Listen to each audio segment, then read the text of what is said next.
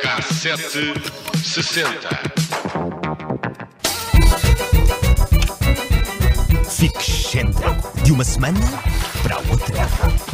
Euro milhões a criar excêntricos todas as semanas. Hoje, no Cassete 60, recuamos a 2004 para recordar o primeiro português a vencer o Euro Milhões.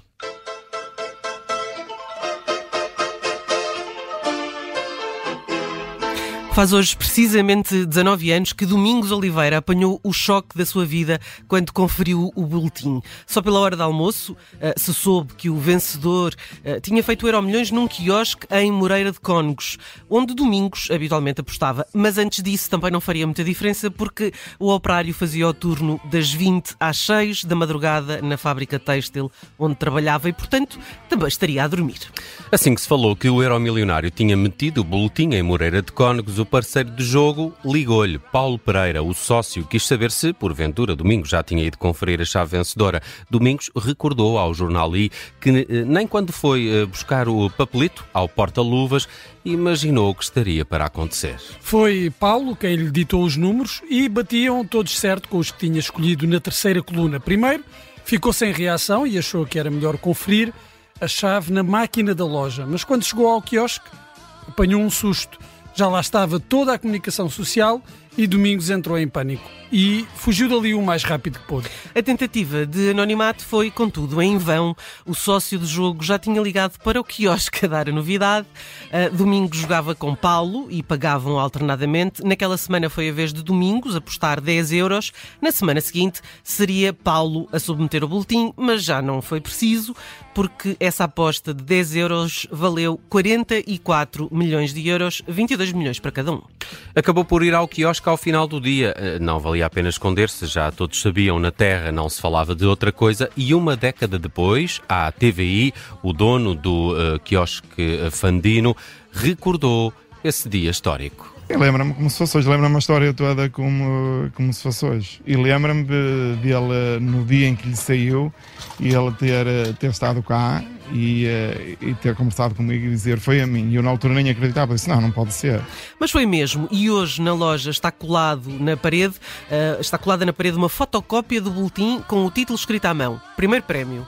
Do sócio Paulo Pereira pouco se sabe, mas Domingos Oliveira continuou a viver em Guardizela, na uma freguesia de Guimarães. Logo a seguir ao prémio, despediu-se da fábrica e foi para fora com a mulher e os dois filhos. Ainda foi alvo de algum assédio, chegou a receber ameaças e achou melhor desaparecer por uns tempos.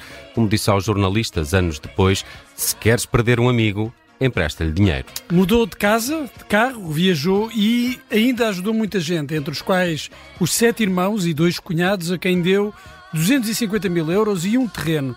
Chegou a pensar dar 500 mil, mas não quis estragar os irmãos.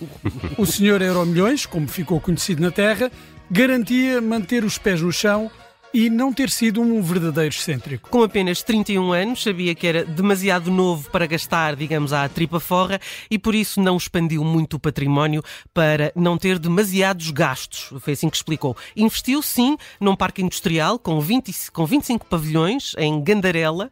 Atualmente são conhecidos como os pavilhões eh, de Euromilhões, até rima, onde funcionam várias empresas de diferentes setores que dão emprego a mais de mil pessoas. Ele é empresário, tem muitas fábricas, tem muitos pavilhões, tem a quinta, tem, pronto, não, não falta nada, não é?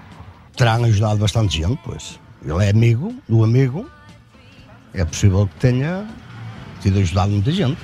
E, e ajudou. Do que se sabe, doou 150 mil euros para a reconstrução da Igreja da Freguesia e contribuiu para diversas coletividades e também para os bombeiros. Ainda assim, todas as semanas continua a apostar no Euro Milhões. Todas as semanas eh, vem cá jogar, ele, eh, pronto, como vinha, fez, continua a vir com, como, eh, como vinha e eh, se calhar agora se dissesse outra vez dessa via, melhor o que, o que cabia fazer ao dinheiro, não é? Domingos nunca conheceu outro totalista, mas gostava de o juntar para debater ideias de negócios. Quanto a conselhos a outros vencedores do Euromilhões, só disse, e estou a citar, tenham cuidado com os bancos. Eu também concordo. Sábio. Já agora, e porque a criatividade publicitária do Euromilhões é das mais divertidas, deixo aqui um anúncio que é possível perceber sem ter o apoio visual da televisão. Tóquio encerrou em queda, tal como Londres, Nova York. Uh, chega neste momento a informação de que este canal acaba de ser comprado pelo Sr. Nuno Cabral de Montalegre e que a partir de agora transmitirá apenas folclore trans...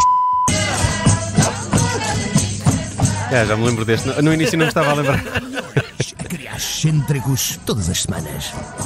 Ah, é a história. Eu, eu andei, a ver, andei a ver os Epá, anúncios, já não bons. me lembrava de alguns, mas são, mas são muito bons os anúncios. Muito Sim, a coisa do, do, do excêntrico resulta, resulta, resulta bem. Viajamos a 2004 e esta história de Moreira de Cónegos, eh, onde residiam os primeiros vencedores do Euro Milhões em Portugal. E deixamos agora Moreira de Cónegos, vamos até Hollywood. Em 2004, ninguém faturou tanto no cinema como Shrek 2. She's in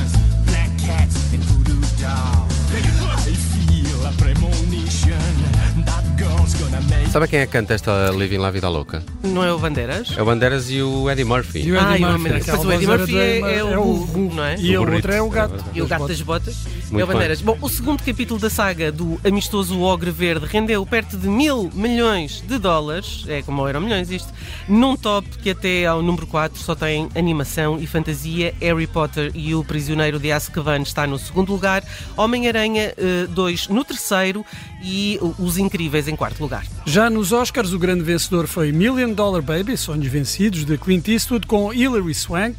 Noutras cerimónias de prémios também estiveram em destaque O Aviador, de Scorsese, Fahrenheit 9-11, de Michael Moore, Palma de Ouro em Cannes, passo lá saber porquê, ou Closer, onde brilham Clive Owen, Natalie Portman, Jude Law e Julia Roberts. And so it is. Já tinham saudades desta. Confessem lá, confessem lá. O filme E é da- muito bom. Eh, eu gosto muito Mike Eu também Nichols. gosto muito do filme. É ótimo, é? E, e esta canção depois teve uma versão, acho que é da Zélia Duncan, não é? Não, é- Não, é da? Carolina, É é Ana Carolina. Jorge, era da Ana Carolina Seu e Jorge, seu Jorge. e Ana Carolina, sim, não é? Sim, Acho sim. que sim. Não, a Zélia Duncan era outra da Catedral da Tanita Tikaram. Uh, tu lá sabrás uh, que, de que é que estás a falar uh, e eu perdi-me completamente. Ora e bem, na música? Na música. Na música assistimos em 2004 a um dos casamentos mais curtos do showbiz, quando Britney Spears esteve casada com Jason Alexander durante apenas 55 horas. Aconteceu a 3 de janeiro e, claro, em Las Vegas. Em Las Vegas. Não há melhor sítio para Não um há. casamento que dure tão pouco. Sim. E um mês depois tivemos o escândalo do sutiã de Janet Jackson, que se soltou durante uma atuação com Justin Timberlake no intervalo do Super Bowl, que se realizou em Houston. Houston, we have a bra problem.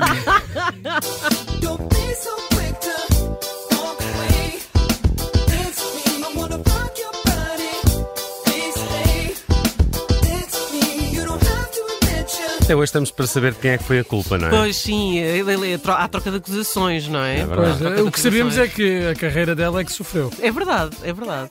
É verdade. Mais. São os puritanos. Bom, nos Grammys de 2004, destaque para Speaker Box eh, de Love Below dos Outkast, que se tornou no primeiro disco de rap a vencer a desejada categoria de álbum do ano. Gostas mais do uh, Love Below ou do Speaker Box? Qual é que é o do André 3000? É o Love Below. Então é desse. Eu também.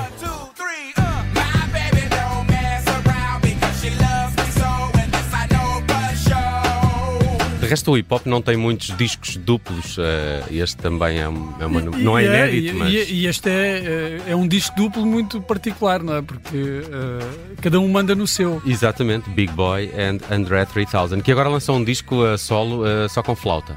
Não sei se sabes. Ah, Sim, sim, sim, sim. E não é E nada no- mal. É, e no outro dia estava a passar um flauta daqueles vídeos É assim, que se tornam jazzy. virais em que uma senhora aparentemente estava num aeroporto e, e houve alguém a tocar flauta.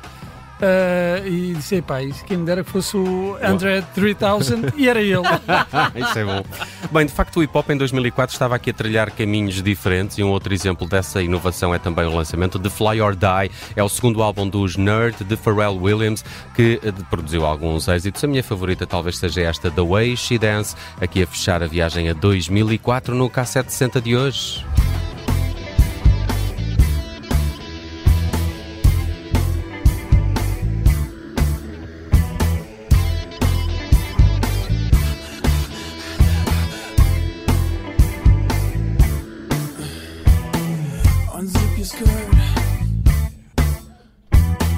Take off your blouse. I hope your toes are painted. Cause you gon' dance in your undies